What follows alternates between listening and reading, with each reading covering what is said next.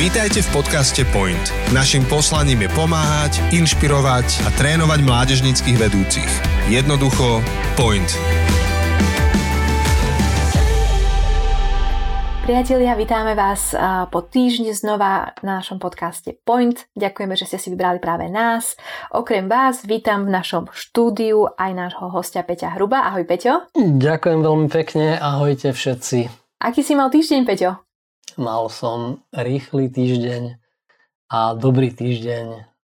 Teším sa zo života. No tak to je aké krásne. To je super. A hneď ideme na vec, pretože máme pred sebou veľmi veľkú tému a už som to teda naznačila v minulej časti a tou veľkou témou je, neviem, či to tak Peťo môžem povedať, oprav ma, ale ako keby hoaxi majú aj takú druhú stranu mince a to je, že netvrdím nejakú vyslovene nepravdu a klamstvo, ale zľahčujem nejaký fakt, alebo ho teda popieram. To, táto možno vec sa trošku týka tejto témy, ktorú dnes teda máme, ktorá sa týka našej planéty. Tak povedz, Peťo, že prečo to bolo pre teba dôležité sa dotknúť aj tejto, aj tejto konkrétnej jednej témy? No, asi preto, lebo táto téma má vplyv a bude mať vplyv na nás, a nielen na nás, ale aj na ďalšie generácie, meradle, ktorý je až hrôzostrašný. A kým eh, častokrát eh, máme tendencie sa báť z vecí, ktoré, ktorých sa netreba báť, tak, tak tu zrazu je, zrazu je téma taká, pre ktorou treba mať rešpekt. Neviem, že sa treba báť, ale treba mať rešpekt a možno aj urobiť nejaké konkrétne kroky, pretože bude mať veľký vplyv na to, čo je pred nami. Uh-huh. Peťo, neviem, že či si spomínaš na nejaký taký moment na nejakú situáciu, chvíľu, že si si prečítal nejakú správu alebo počul, zachytil nejakú informáciu, kedy to pre teba bol taký aha moment, že, že si sa začal viacej zaujímať o túto tému alebo si sa vyslovene, keď to môžem tak povedať, zľakol? No, um, mám, máme predplatné na denník N a nemám pocit, že to zlaknutie prišlo naraz. Viac a viac sa píše o tom. Myslím, že asi najväčší vplyv mala na mňa E, kniha, ktorú som čítal od Jana Markoša, kniha Sila rozumu v bláznivej dobe. A Jan Markoš je pedagóg na C.S. Lewis a zároveň je veľmajster v šachu a rozoberá tú tému a v podstate dobre sa jej venuje a mnohé z toho, že čo aj teraz poviem vlastne, alebo skoro všetko, čo z toho poviem, tak nájdete tam. K tomu teda, k tomu denníku N v 9. októbra v roku 2018 spravodajský servis denníka N zverejnil krátku správu, že, ktorá znela takto. Hej. Otepliť o 1,4 stupňa sa môže už v roku 2040. Ak sa oteplí o 2 stupne, v niektorých oblastiach sveta sa štátne hranice stanú bezvýznamnými.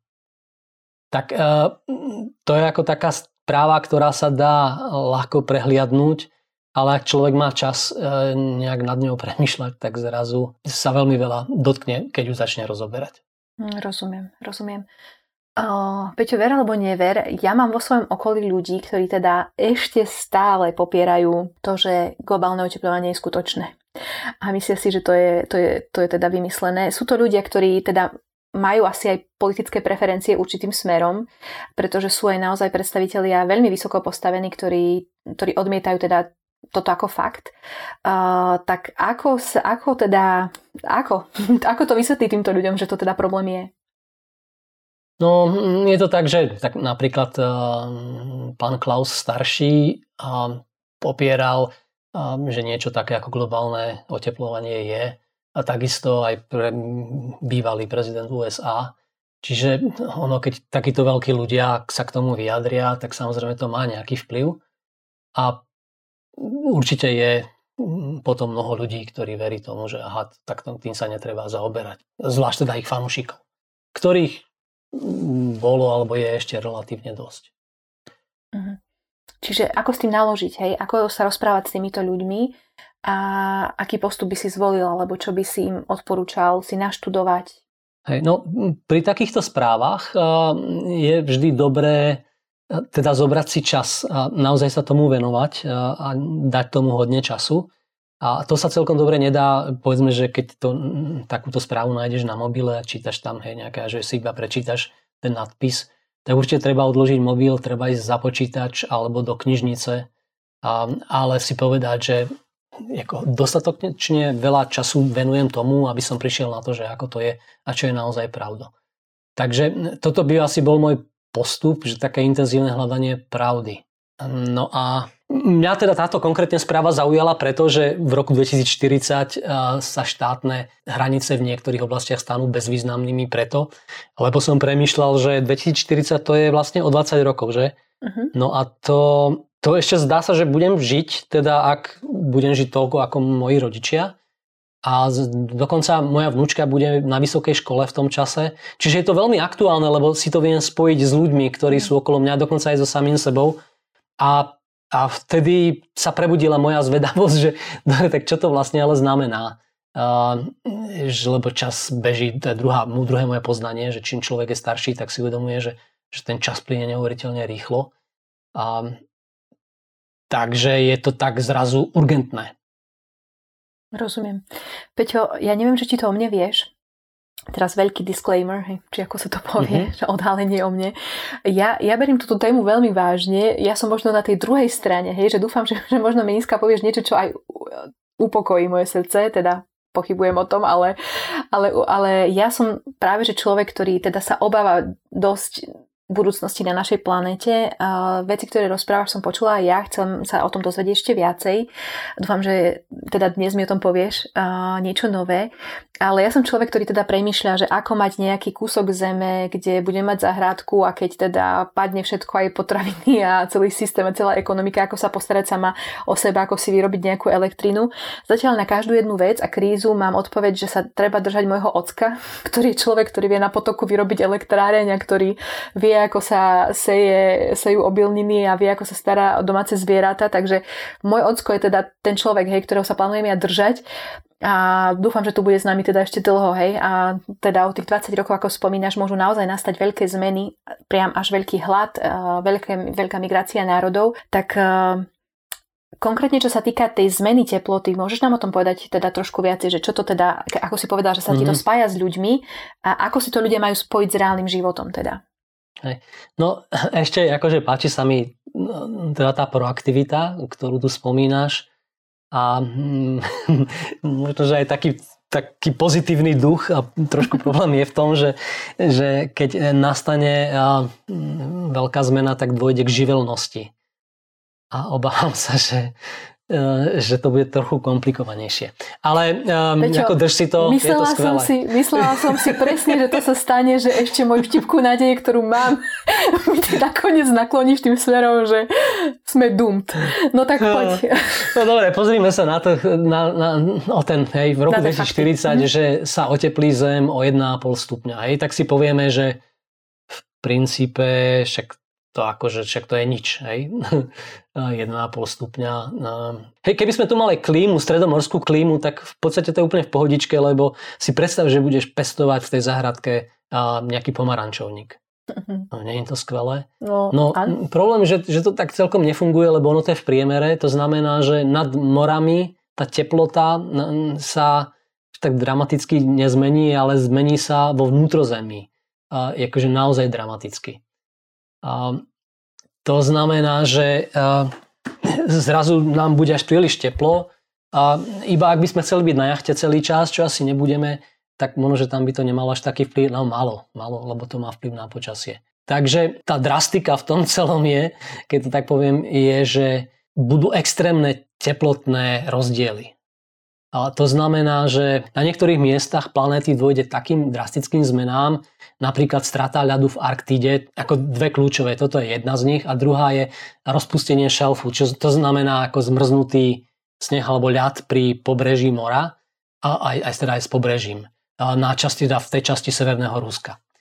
A toto keď sa stane, tak ehm, táto zmena spôsobí, že, že sa obnaží Zem to znamená, že kde Arktida, kde to bolo doteraz biele, zrazu to bude čierne a takisto na, na Sibír bude, ako tá severná časť, zrazu nebude biela, ale bude, bude tmavá.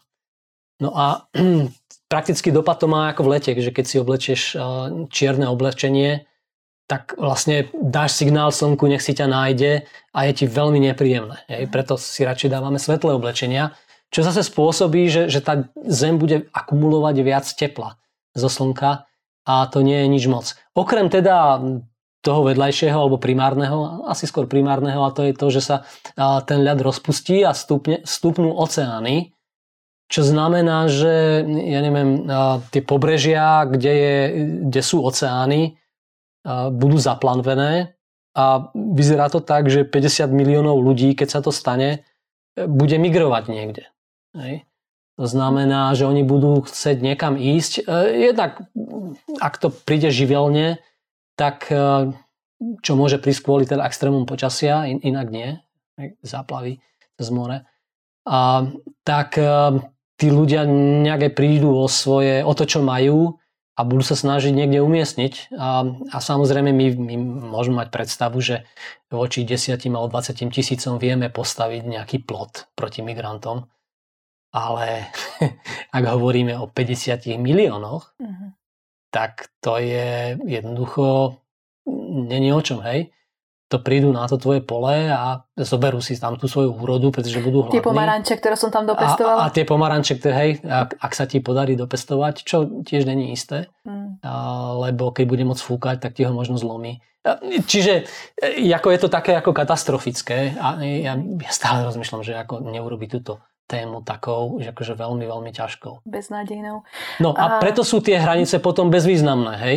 Že, že zrazu, akože nemusíme hovoriť ani o hraniciach, taký plot jednoducho nevieš postaviť a žijeme už v jednej dedine a tí ľudia budú skrátka chodiť odtiaľ tam. Peťo, uh, ja často premyšľam nad tým, a to súvisí práve s tou témou uh, kritického myslenia, že prečo si ty myslíš úprimne, že ľudia potrebujú teda si vymýšľať hoaxy, na túto tému, teda že to nie je pravda, alebo prečo to potrebujú zľahčovať. Myslíš si, že tie dôvody sú čisto ekonomické alebo inak politické? Ja, ja tomu napríklad nerozumiem, že keď je o takú vážnu vec a teraz keď to vykresľuješ, tak vo mne až tak adrenalín rastie, že naozaj, hej, že o 20 rokov o, teda plánujem žiť a byť ešte v plnom rozkvete a týkajú sa ma tieto veci veľmi uh, bytostne a teda mnohých ľudí nás všetkých, tak prečo, prečo niektorí ľudia vedia takto klamať alebo takto zapierať tieto fakty, ktoré mm-hmm. sú vyslovene vedecké? Či no, si to nie som si, nie som si úplne istý, ale um, lepšie by nám bolo počuť e, to, že to nám nehrozí, že to je úplne v pohode, že, sme, hej, že sa budeme cítiť lepšie. Um, druhá vec je, toto veľmi súvisí s našim správaním, alebo zrazu niekto povie, že vymen si kotol, nebudeš mať na tuhé palivo alebo na čierne uhlie, ale budeš ho mať na plyn a potom ti povie, nebudeš mať na plyn, ale musíš mať nejaké tepelné čerpadlo a potom ti... Hej, že, e, že jednoducho to má aj také praktické následky. A, a potom to má aj politické, lebo keď fandíš nejakej strane a veľmi silno je veríš, tak potom ako prečo by si mal tvrdiť niečo iné, ako ona tvrdí. A, a Samozrejme tie politické majú súvis s tým, že ako sa správa ekonomika, lebo potom nás podľa toho budú voliť. Je to veľmi ako premiešané. No a potom sú takí, akože, takí ľudia, ktorí povedzme ani nič z tohto, ale, ale že len milujú byť na opačnej strane, akože, lebo to je také fancy a je to zaujímavé, som iný, nie som ako stádo a jednoducho tak, tak je to také zaujímavé. A poloha pre, pre tých ľudí byť na, na inej strane áno, z princípu. Áno. Tento posledný dôvod je pre mňa teda absolútne nepochopiteľný. Ja, a to súvisí aj s pandémiou a ja popieranie teda pandémie, že to nie je skutočné a všetko. Ja, ja, ja to nechápem. Hej. A asi si to presne povedal, že tým jediným dôvodom je myslieť si inak, lebo ja chcem proste byť iný ako všetci ostatní. A, a človek môže argumentovať faktami, vedeckými štúdiami, podkladmi a, a nič nepomáha. Hmm. Mm, ale, ale povedzme, že nás počúvajú ľudia, ktorým to pomôcť môže, tak ja by som bola rada, keby sme mohli naozaj trošičku viac ísť ešte aj do tej science part, do tej naozaj um, vedy a, a naozaj, že možno sa to trošku tom aj porozprávať, že, že čo spôsobuje teda to globálne oteplovanie, čo je na našom stole, čo nie je na našom stole. O tom si možno povieme na budúce aj viacej, že čo konkrétne môžeme spraviť my, ale keď môžeš nám vysvetliť vlastne ten princíp, že ako to celé funguje. Samozrejme vieme, že teda ty nie si uh-huh. vedec, ale teda študoval si si o tom niečo čítal. Ja vás obohu s Evkou poznám ako ľudí, na ktorý, ktorým na ekológii dosť záleží že ste boli možno prví ľudia, ktorých som videla, teda, že separujú, aj v kompase sme všetko separovali a takto, lebo, lebo naozaj je to niečo, čo je taká tvoja srdcová téma. Tak skús možno nám, nám trošku o tom viac povedať, že, že za čo môže no, Čína a veľké podniky a za čo môžeme my ako ľudia. Hej. Hey, hey, hey. Uh, no. Um, čiže možno by som začal tým, že a veľmi správne ja nie som vôbec odborník všetko to iba cez nejaké také laické porozumenie toho. Ale i tak, to je úplne skvelé na tejto dobe, že máme prístup k primárnym, ale aj k sekundárnym zdrojom. Hej, väčšinou cez sekundárne sa dozvieme, že asi to je taký prvý hlas, hlasná trúba alebo varovný signál, že čo sa asi deje a môžeme ísť do primárnych zdrojov a tam zistiť, že trošku viac, že ako to je. Podstate tento Perex alebo tento nadpis článku, ktorý som citoval z Denika N, hovorí, že vlastne neskôr o tom, že sa vypnú regulačné mechanizmy na ochladzovanie Zeme. No a to, čo sa konkrétne vypne, je to, že, že Zem doteraz mala nejaký systém, akým sa ochladzovala. Znamená, že keď prichádzali, prichádzalo žiarenie od Slnka a, a Zem akumulovala teplo, tak mala aj systém na to, aby to teplo potom poslala zase naspäť, hej? A aby sa ochladila. A tento systém e, nejakým spôsobom zlyhá. A to, čo ho spôsobí alebo spôsobuje, je teda to, že ak sa rozpustí povedzme ľad a v Arktíde a stupnú moria, niekoľko miliónov e, ľudí bude tam, tam, kde je, okrem toho, teda to ešte súvisí s demografiou Zeme, ale k tomu sa možno dostaneme neskôr. Vlastne dojde k tomu, že a to je, to je asi jedna z najväčších obáv, že, že začne, je veľmi veľa, alebo bude veľmi veľa čiernych a, miest na Zemi, ktoré budú priťahovať a, vlastne žiarenie zo Slnka. Mm. A toto žiarenie nebude možné odovzdať naspäť. Hej? A e, prepustiť ďalej. Ešte väčšie, väčšie ohrozenie je to, a v tom je to zlyhanie toho systému, že v tej časti sibírskej je pod tým ľadom veľmi veľa metánu.